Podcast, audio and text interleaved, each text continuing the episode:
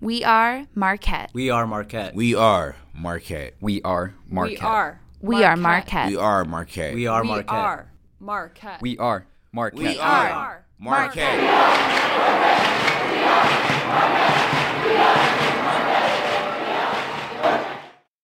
Hi, I'm Amanda Godhart, and I work in the Office of Marketing Communication as a project manager. And today I have with me. Hi, I'm Angela Masajo. I'm a graduate student here at Marquette.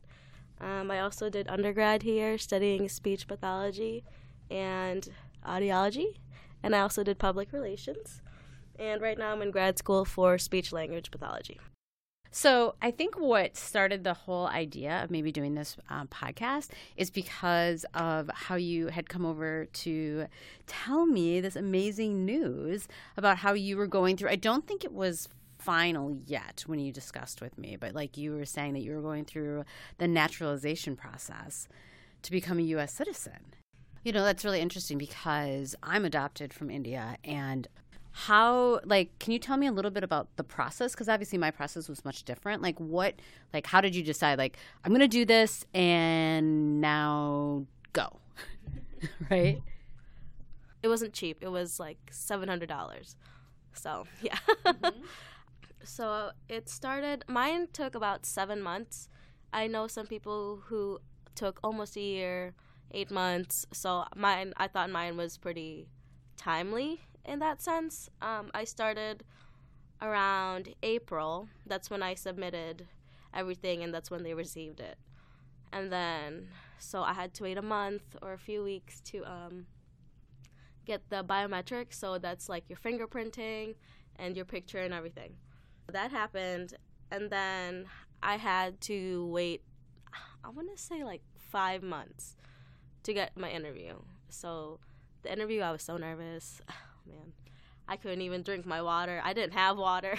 Mm-hmm. So I had my interview.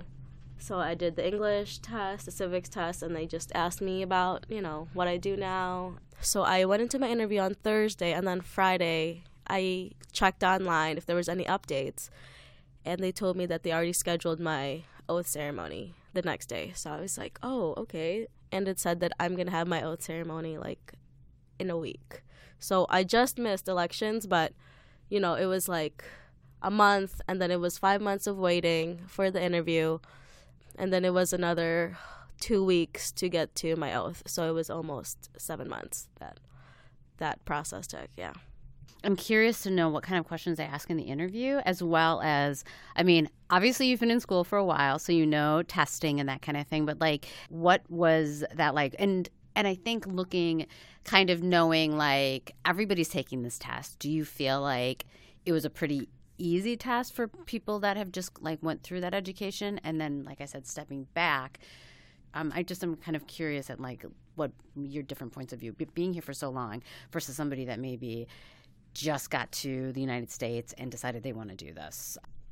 Okay, that's actually really interesting because, um, so again, there's two parts of the test, which is the history slash civics test. That's one, and then the other one is um, the English test. So I think the English test is super easy, but again, I'm biased. So stepping back, let's say I am about to take the test, and I just came here like three years ago. I think it's simple enough because what I did was they asked me to write a sentence in English which of course I could do.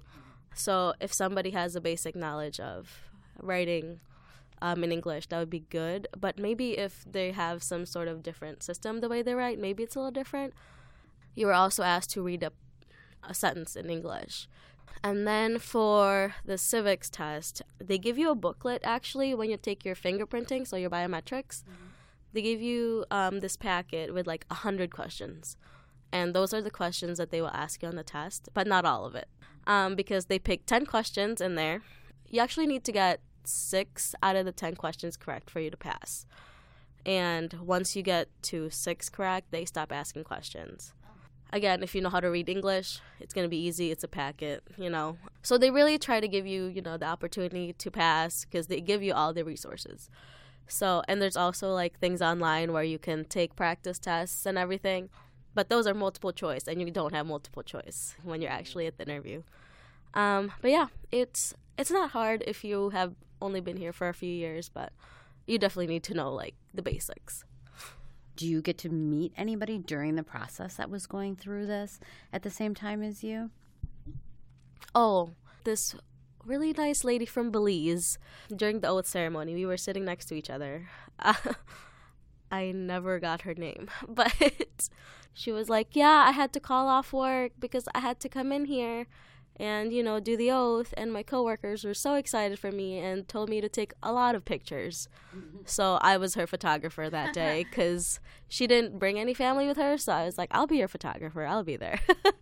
so yeah, that was really nice. Speaking of during the oath, I'm curious. You seemed like you kind of kept it under under wraps for a little while. Uh, did you tell your family members or friends that you were doing it? And why did you not want to, you know, just tell people that you were doing going through this this big process? So yes, I did keep it, you know, kind of under wraps. Um, only a few people knew. Of course, my mom knew and my siblings knew. I told a few friends, told my boyfriend. Um, I, I think I didn't want to tell people because I am just a very nervous person, and I'm worried that you know what if it doesn't go well, and I'm celebrating too early. So, um, that's why I just kind of told people like, yeah, I. I'm just going through this thing. I have to go to Chicago. Like I told you guys, you know, yeah. very vaguely. But um, I decided that I think it's better to celebrate when everything is done and over with. Um, I don't want to like you know do like a premature celebration when it's not gonna go well. And I think I knew deep down that it was gonna go well, but I didn't want anything wrong and then have people say like, "Oh, you can do it next time" or something like that. But yeah. Well, I'm curious. What did your mom say? I mean, was there any kind of pride to your original country that you had citizenship to that she that was that ever in question from other people that were like oh why would you want to become a citizen if you're already a citizen of here?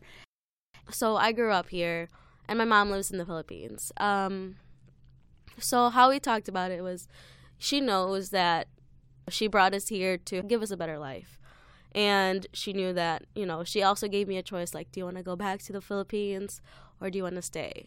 And that was me at like i think i was a teenager when she asked me that. And i thought that you know she trusted my decision enough when i was young to know that i know what i wanted in the future which was a good choice on her part because it really helped me mature. She knew that i wanted to stay here and have a family here and like live here. And if she, if I wanted to visit or if she wanted to visit, we can go see each other. So I think she was gonna she was she's okay, you know. She said congratulations, like I'm happy for you. Mm-hmm. But also she did bring up the you know possibility of doing a dual citizenship. And I think that's a good idea, you know, because most of my family's in the Philippines, so that gives me an easier option to go back and you know live my life here at the same time. So that was like a good middle, but I will cross the dual citizenship bridge when I get there. As far as like the entire process that you went through, were there anything that you that surprised you that maybe they um kind of curious if there's anything that surprised you? The naturalization term, I still don't understand it. I, right. I was like, was I fake before? I don't know. And people didn't even know and like when I was going through it when I finally like revealed to the world that I was a citizen that they're like, "Oh, I didn't even know you weren't that." And I'm like, I mean, you really can't tell until I say something. So, I don't really know what natural means. So I thought that was just like a term that they figured out like, "Oh, you've fixed, you know, you've kind of assimilated yourself to the norm, so you are naturalized." But I still don't understand it.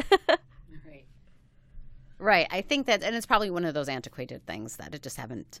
I don't. I don't know if anybody's really decided that they're going to take up, you know, a cause for like this name kind of thing because it is also like, you know, um, I think there are there's a lot of emotions that can go with, you know, going through this process, and um, I'm kind of curious and this current state that we're in, and obviously all the immigration issues that there are.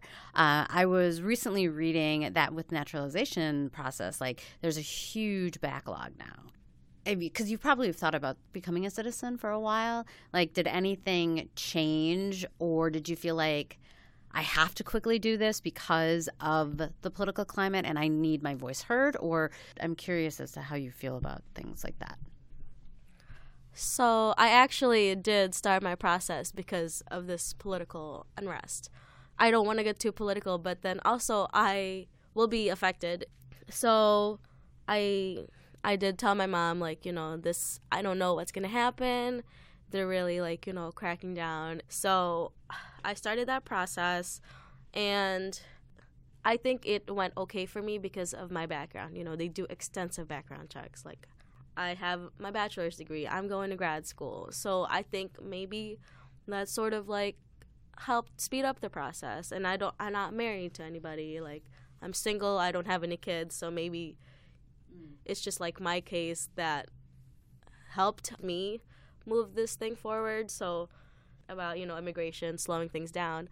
It's maybe for those who who haven't been here as long or have kids, which is kind of sad to think about because you know these are kids they don't they don't really have a choice they're with their family so it's it's a hard topic but i do think that you know everybody deserves to have an equal opportunity and a fair race towards you know naturalization if they want to yeah, you know, um, we were saying like it, the the person with the one paper, right, that had his baby picture on it. That's um, my naturalization has me as a five year old with pigtails, and I'm not very smiley in that picture.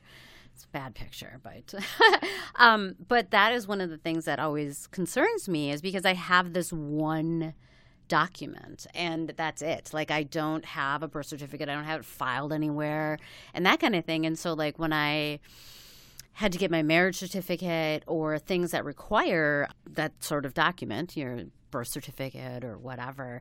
I just like held on to this because I was, and I, it's actually kind of a joke. I, it took me many years to get my marriage, my name changed because they wanted me to mail my document in. And I'm like, uh, no, like this is not leaving my possession because you know this is it, and it does make me nervous. I mean, in this in this climate, that I worry about driving down the street, and if I get stopped, am I going off to an ice center?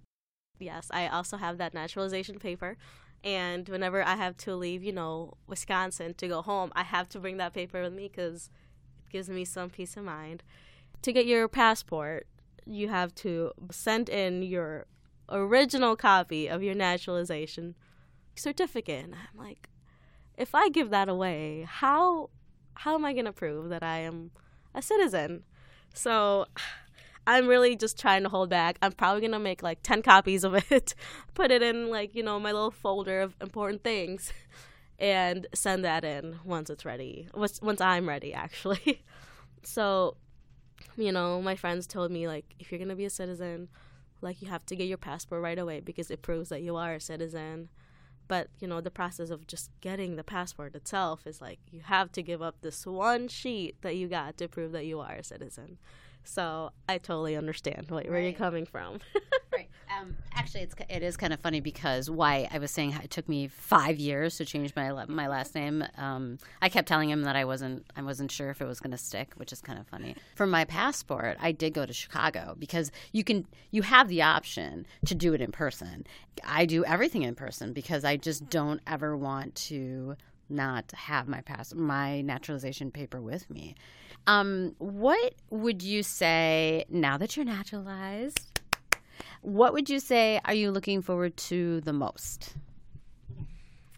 Um, now that I'm naturalized, I'm really looking forward to just having a voice. You know, again, with this just political differences and unrest that's going on right now, I want to be able to have a voice and be a voice for those who can't. Because there are some, you know, permanent residents who have been here for years but just have never had the guts to go through naturalization. And they're basically they're here, they live here. So I think that I want to be part of that voice because they can't vote, but now I can. So I'm really excited to have a voice. And I mean, I'm not running for any like political position, but you know, being able to just send an email and like be a little bit more active is I think what I'm really looking forward to. Now that you've been a U.S. citizen for like a month, uh, how how different do things feel? I honestly don't feel any different, Amanda. I mean, I've been here, I've lived here, I've spoken this language, I have done the American things, you know, there is to do. So I think that regardless of background, I it's important to just respect each other. Right now, I don't feel any different. And again, like you know, people were asking me like, "Wow, I didn't even know that you weren't American until you said that you were a citizen." And I think that really just speaks to how much you really don't know about people until they tell you something. So well, Angela, I really appreciate having this time to talk with you. And I think it is interesting, um, even though our paths are different to uh, becoming a U.S. citizen, but how similar a lot of the um, feelings i think probably more so and some of the yeah like the nervousness of things but um so just thank you so much for taking time to talk with us thanks amanda